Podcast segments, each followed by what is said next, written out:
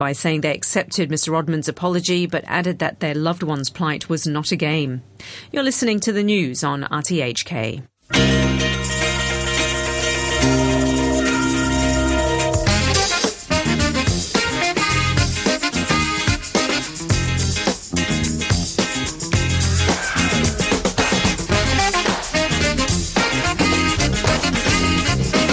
Good morning. Welcome to Money for Nothing. I'm Brian Curtis. An Indian diplomat charged in New York is granted immunity. The U.S. earnings season kicks off with Alcoa missing on the bottom line. It did beat on revenues. The ECB stands pat on interest rates, but says it might have to do more. And the Fitch analyst that warned on China debt is leaving the agency. So a busy and exciting program, but then you'd expect me to say that. First, this little tease of what's to come. That we continue to expect the key ECB interest rates to remain at present or lower levels for an extended period of time. That is the ECB chief, Mario Draghi, on forward guidance. If you were curious what forward guidance is, well, it's just the central bank promising that interest rates will stay low for a long time. Our guests this morning include Jonathan Garner, head of Asia and emerging market strategy at Morgan Stanley. We'll get a check on his outlook for this year. We'll also be taking a look at the booming global recycling industry and the huge role that China plays in bringing old materials back to life. Adam Minter, Shanghai correspondent for Bloomberg World View, will be joining us here live on the program to talk about the notion and his book, Junkyard Planet. We'll get a check on markets uh, in Asia for you in just a moment. But first, the big U.S. jobs report for December is coming out tonight. We get more now on his expectations from Morgan Stanley's Vince Reinhart. It's pretty easy to forecast non-farm payrolls over the last couple of months. You start with 200,000, then you nudge it up or down, right. given your assessment of weather or special factors. We nudged it down to 190. Uh, recognize that the Fed is short of both their goals. Unemployment rate, we think will be 7%. That's above their estimate of the natural yeah, rate. Yeah. And inflation is tracking well below their goal of 2%. Within so they got two reasons to keep accommodating. On that last comment there about inflation, he is actually still worried about disinflation. If we have low inflation, it means we have higher real interest rates given the nominal interest rates we have. Uh, and higher real interest rates are a disincentive to investment, a disin- disincentive to, to, capital deepening. Uh, it means the Federal Reserve could do more.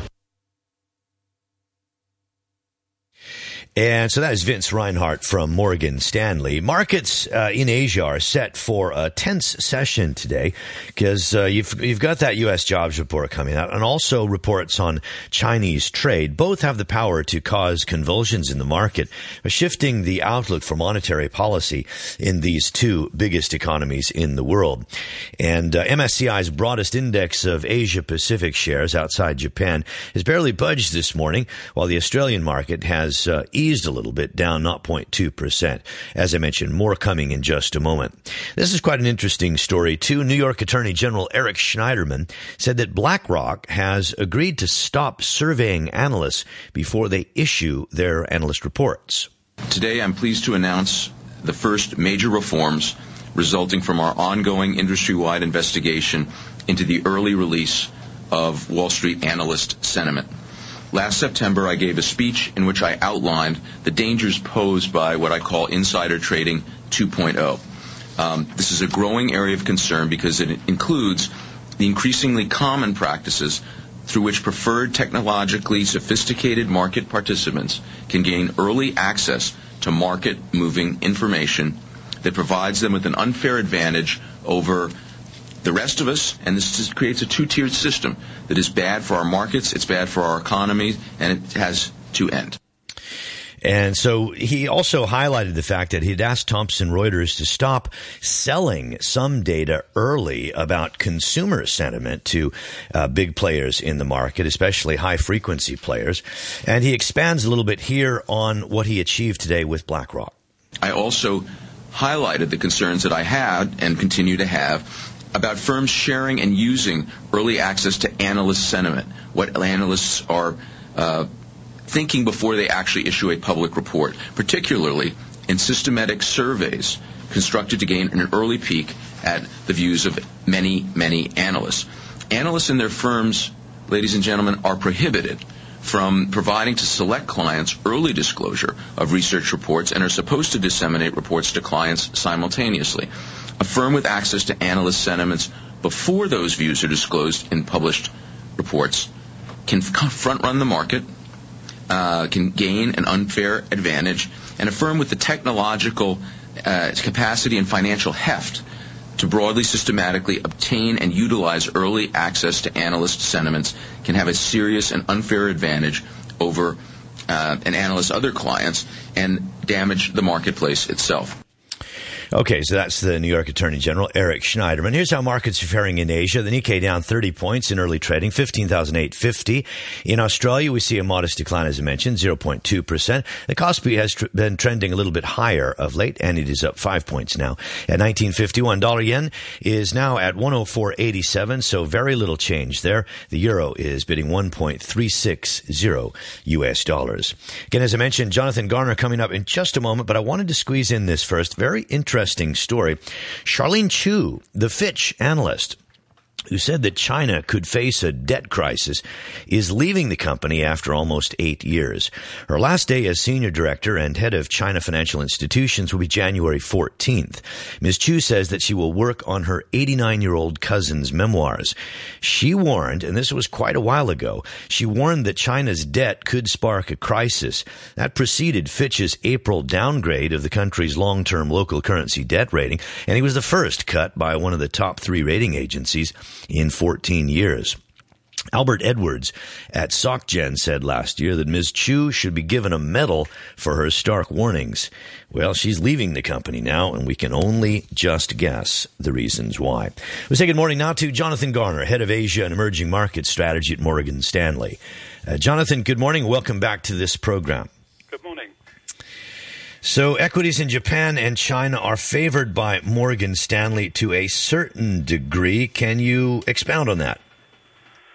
Yes, essentially we're continuing the advice uh, from last year. So on Japan, we had uh, clear outperformance and we expect further yen weakness through the course of this year, courtesy of the Bank of Japan's balance sheet expansion and further progress in the general Abenomics agenda. And that, that should drive ROE to continue to improve, perhaps towards double digits for the first time since 2006.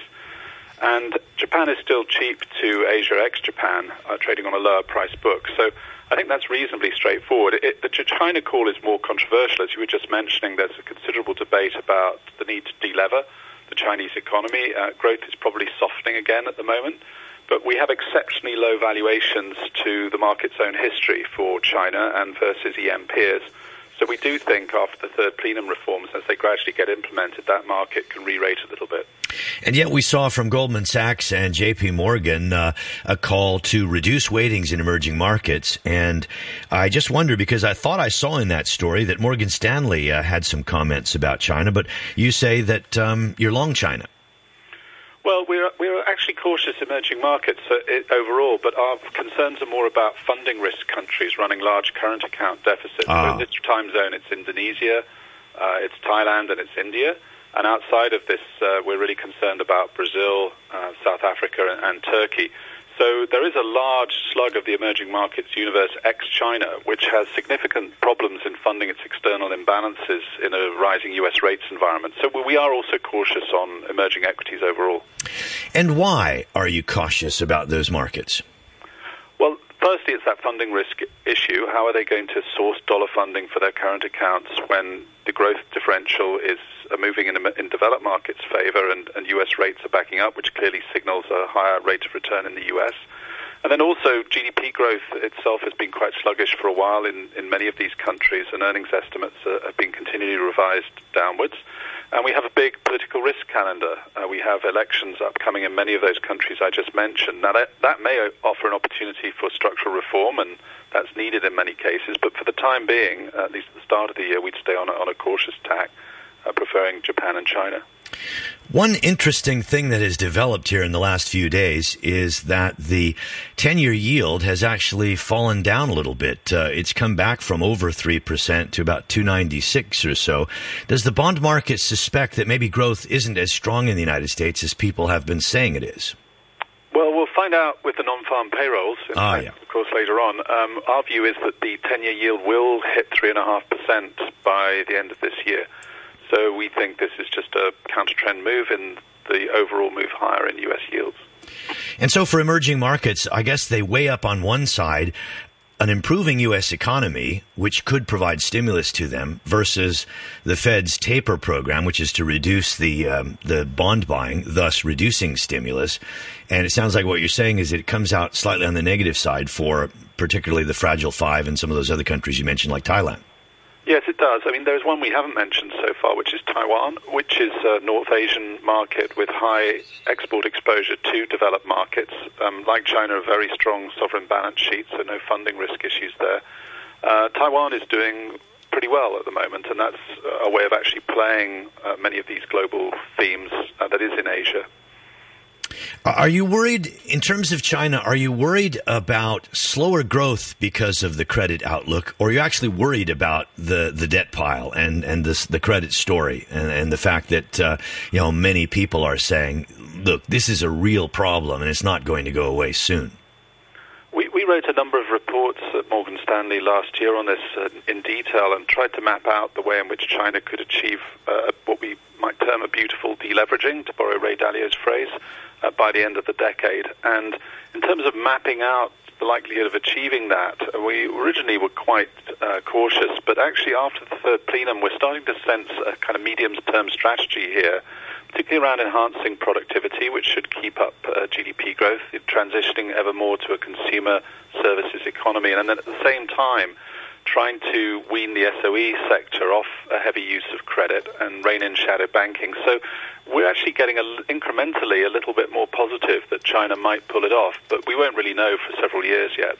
And what sectors do you like the most in China in particular? Well, we still like what we call the new China sectors. So that's consumer, IT, and healthcare. Um, they're less levered, uh, which is a key consideration with rates going up and, and credit conditions tightening. And they also face essentially the structural change that I just mentioned, that the Chinese economy is becoming more service and consumer sector driven all the time. There's specific elements of the five-year plan that help healthcare as well. So what we don't like is the heavy industrial SOE uh, um, capital goods So kind of area. Basically, you like the private sector. You don't like the old state-owned enterprises and that still public sector. I mean, that's that's quite a broad you know, characterization. There's certainly some companies that we have an interest in in, in, in that latter group, but as a, as a broad ca- characterization, yeah, the new China sectors are what we favor. Just here in the past few days, we've seen a lot of money rush into uh, stocks with a little bit of a story, and the general market uh, in Hong Kong, in particular, China too, has uh, slipped a little bit, suffered a little bit. Are you worried that there's so much money on the sideline that it's going to rush into some of these internet companies, China gaming stories, uh, yeah, some of the uh, um, you know recycling, the um, uh, you know other areas that get hot for a short period, and that's going to blow them up a bit. Well, I can't talk about, about individual stocks, but in, in general, uh, if we look at some of the components, we're more relaxed on the internet names more generally. We, we are somewhat concerned about the Macau gaming names, which are on much higher valuations. Um, so one does have to be careful on individual components of the story. For the index overall, uh, for Hang Seng, we're heading, we think we're heading for about 25,600 this year. Um, and our H share target's about 12,600. I think that's slightly lower than some of our competitors. So I wouldn't want to position ourselves as being super bullish uh, for this year. So you'd be uh, very interested in earnings versus the macro, or you still think the macro outweighs everything? Well, for China, we did have, and for Hang Seng, positive earnings growth last year, subdued but positive. We should get that again this year. Um, but really, it's the trajectory of the reform in, in China and how, just how how volatile the economy is as much as anything else that's important. One of the problems people have had in investing in Hong Kong and China in recent years is that actually the macro in the mainland has been quite volatile in reality. The economy's been subject to some pretty sharp upwards and downward movements ever since inflation was a problem at the end of 2010. It would be great to get to a more stable overall macro environment. Yeah. All right, Jonathan, thank you very much for joining us again here on Money for Nothing. Jonathan Garner, head of Asia and Emerging Market Strategy at Morgan Stanley.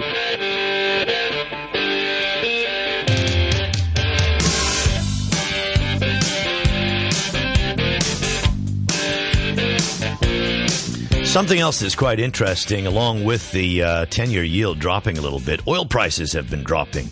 And not insignificantly, I might add. Uh, Brent crude, $106.39. We've seen about two weeks in a row now, so it's great for the airlines, but it may indicate that growth is not as strong as some people have said, particularly in looking at the U.S. And gold now, $1,228. Gold has come up a little bit from uh, the 1100s, seems to be settling around 12 and a quarter.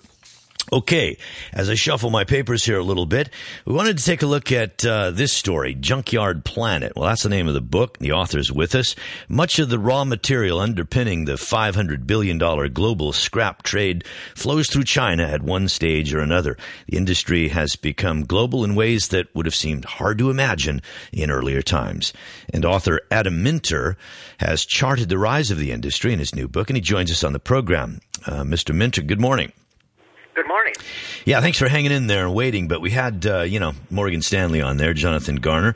And uh, so now it's your turn. Uh, tell us a little bit about the findings in this book.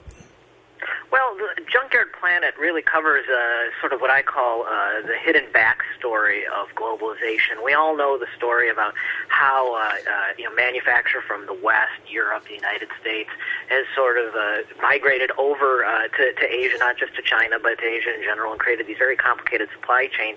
What most folks don't realize is that the way our raw materials are procured, um, and especially uh, uh, secondary materials, recycled materials are procured, is globalized in the same way.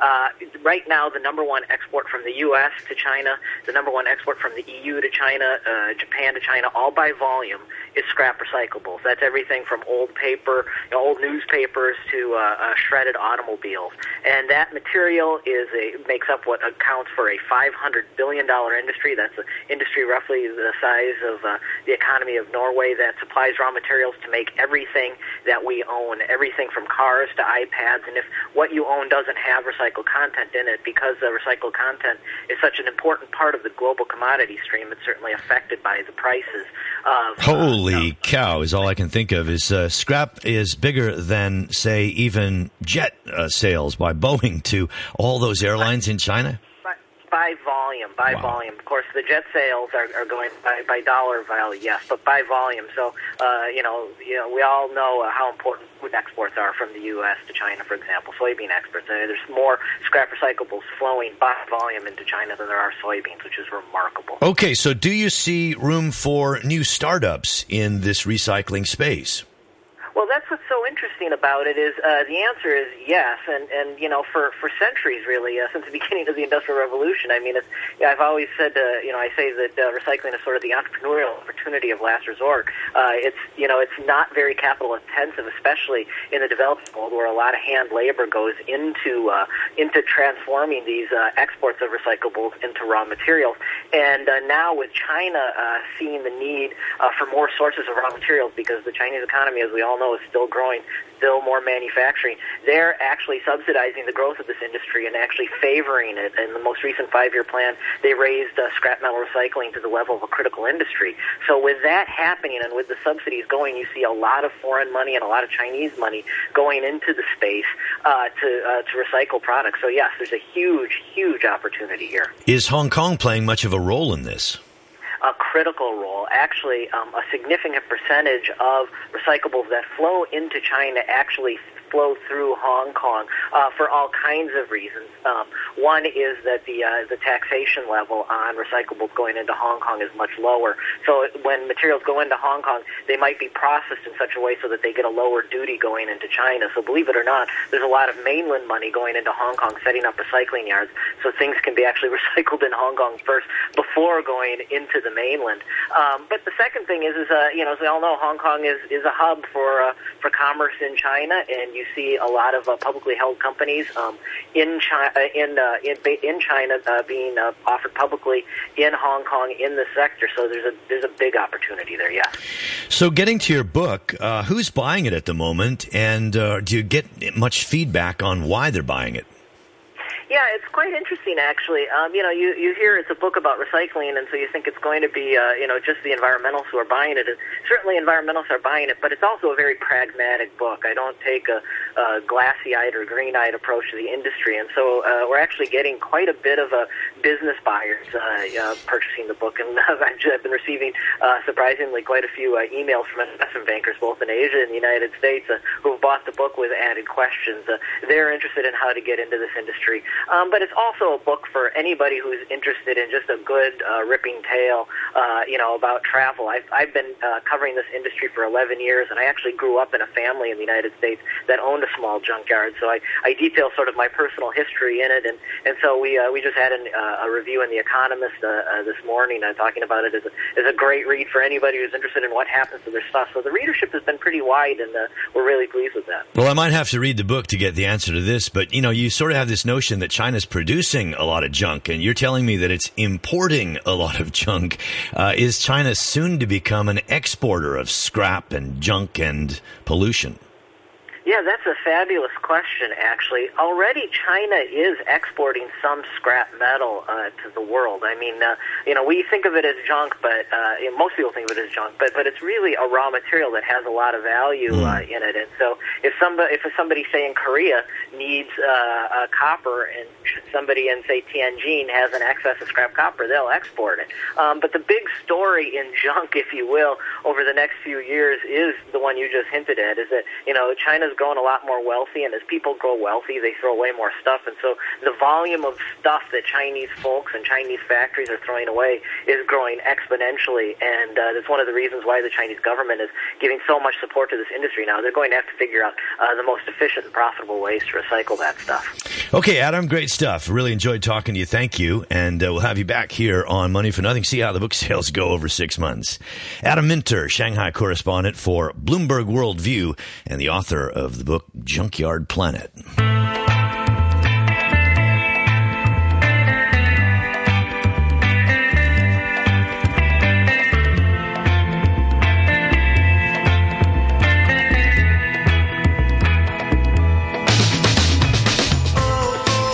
Yeah, that's the one I play when I just kind of uh, rode in on my horse, and I'm going to tie it up and getting ready to, uh, to to meet the next guest. And that next guest is Danny Hicks, AFP Sports Direct. Good morning, Danny. Good morning, Brian. So, uh, premium sports broadcast rights, mm. sure to be a massive business in 2014. We thought we'd look ahead into this year and explore this mm. interesting issue. Tell me more. Well, there's been a Deloitte report out uh, this week which uh, put some staggering numbers on the on the uh, growth of TV uh, sports rights uh, around the world, and uh, they predict in 2014 they're going to hit a new record high of something that this, in, this industry is going to be worth something like 26 billion dollars uh, in the coming year, which, uh, like I say, is a staggering number. Now that only includes sort of what they call premium annual sports rights. That doesn't include the two big events we've got this year globally, which are the Winter Olympics coming up next month, and of course the Football World Cup, which is the biggest of all. If you factor in those, you're talking in excess of $30 billion. Wow, it's incredible. And who's spending most of this? Well, uh, you and me, in a nutshell, because it's the TV companies, but we're paying through our subscriptions. And uh, anybody who's uh, bought the Premier League football rights on uh, Now TV this year will know that they cost more than they did on iCable last year, and the, and the story is is the same around the world. And it seems like the consumers are prepared to pay, and while they are, then there seems to be no no let up in this uh, in this bubble, which is uh, uh, the price of watching sport on your TV. The, the growth this year year is estimated at 14% over last year. I can imagine most uh, most of the uh, money is going to like the Premier League, maybe to the NFL, yep. Major League Baseball. Baseball. Uh, um, I don't know. Are there any? Uh, what about um, Serie A or some of these other leagues? Well, yeah. The, the, the report interestingly said you know 75% of that uh, kind of th- 30 billion pot, let's say, uh, is being spent on the on the big football leagues in Europe, which uh, would be the Premier League, the Spanish League, the German League, Serie A, and so on, and uh, and obviously the UEFA Champions League and things like that.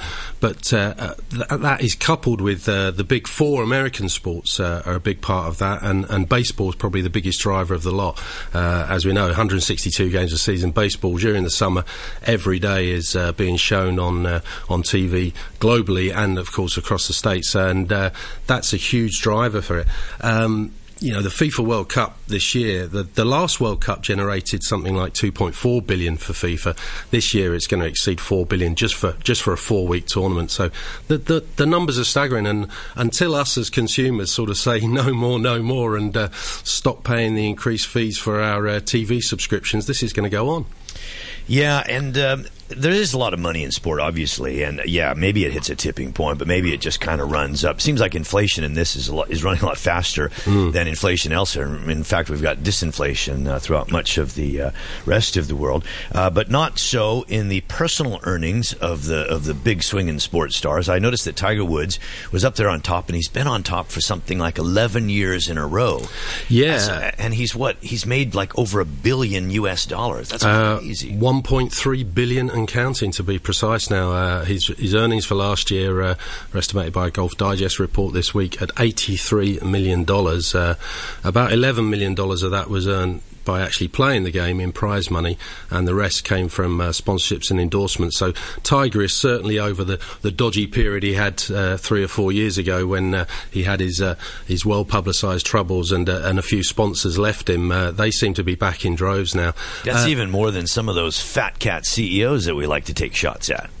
it certainly is, and it it'll be interesting when the, the kind of lists come out as they do at this time of year for for all sports. This is just a, glo- a golf list we had this year. Whether whether Tiger remains number one globally, uh, Floyd Mayweather in boxing has, has got a huge uh, deal at the moment, and he might just pip Tiger to the number one spot. There's always been those two, and uh, especially if he fights Manny Pacquiao, and if he fights Manny Pacquiao at some point this year, which is not completely out of the question, but more likely to be 2015, then uh, he will go off the scale because we're talking about a 200 250 million dollar fight. Just so, what about two. the other guy in the kind of big two, Rory McIlroy? Where does he fit in? Well, M- Rory McIlroy uh, had a very lean time on the course, as we know. Only won one tournament last year, so his uh, tournament earnings were, were were not what they have been. But uh, he still made twenty million dollars last year, uh, mostly through his uh, well publicised and uh, slightly infamous deal to switch to Nike equipment and clubs, which uh, has sort of set him back a bit on the course. But he made twenty million dollars in in a poor year for him. So well, if he starts hitting his straps this year, the sky's the limit. Just briefly, Adam Scott got Player of the Year on the USPGA Tour.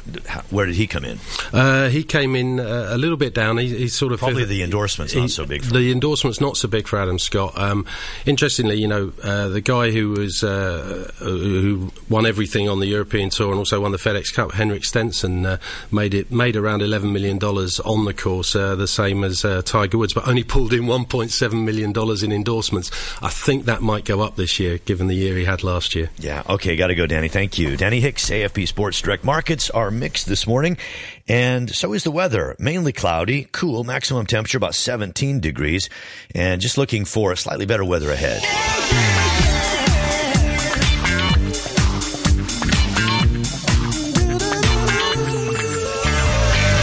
Yeah, they say sunny periods over the weekend. So we got that.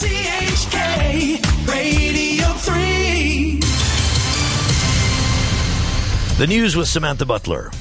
An Indian diplomat arrested in the United States last month in connection with allegations concerning payments to her maid has now been charged with visa fraud and making false statements. The case caused outrage in India when the diplomat Devyani Khobragade was handcuffed and strip searched. The BBC's Brenda Marshall reports. The diplomat is charged with knowingly making false representations to the American authorities in order to obtain a visa for her personal maid. The false information concerned the maid's terms of employment, which it's alleged did not comply with US labour laws, covering minimum wages and limiting working hours. The maid eventually fled from her employer in the middle of last year. Ms. Khobragade denies the charges against her. The treatment of Ms. Khobragade on her arrest caused outrage in India, and in the latest sign of rapidly deteriorating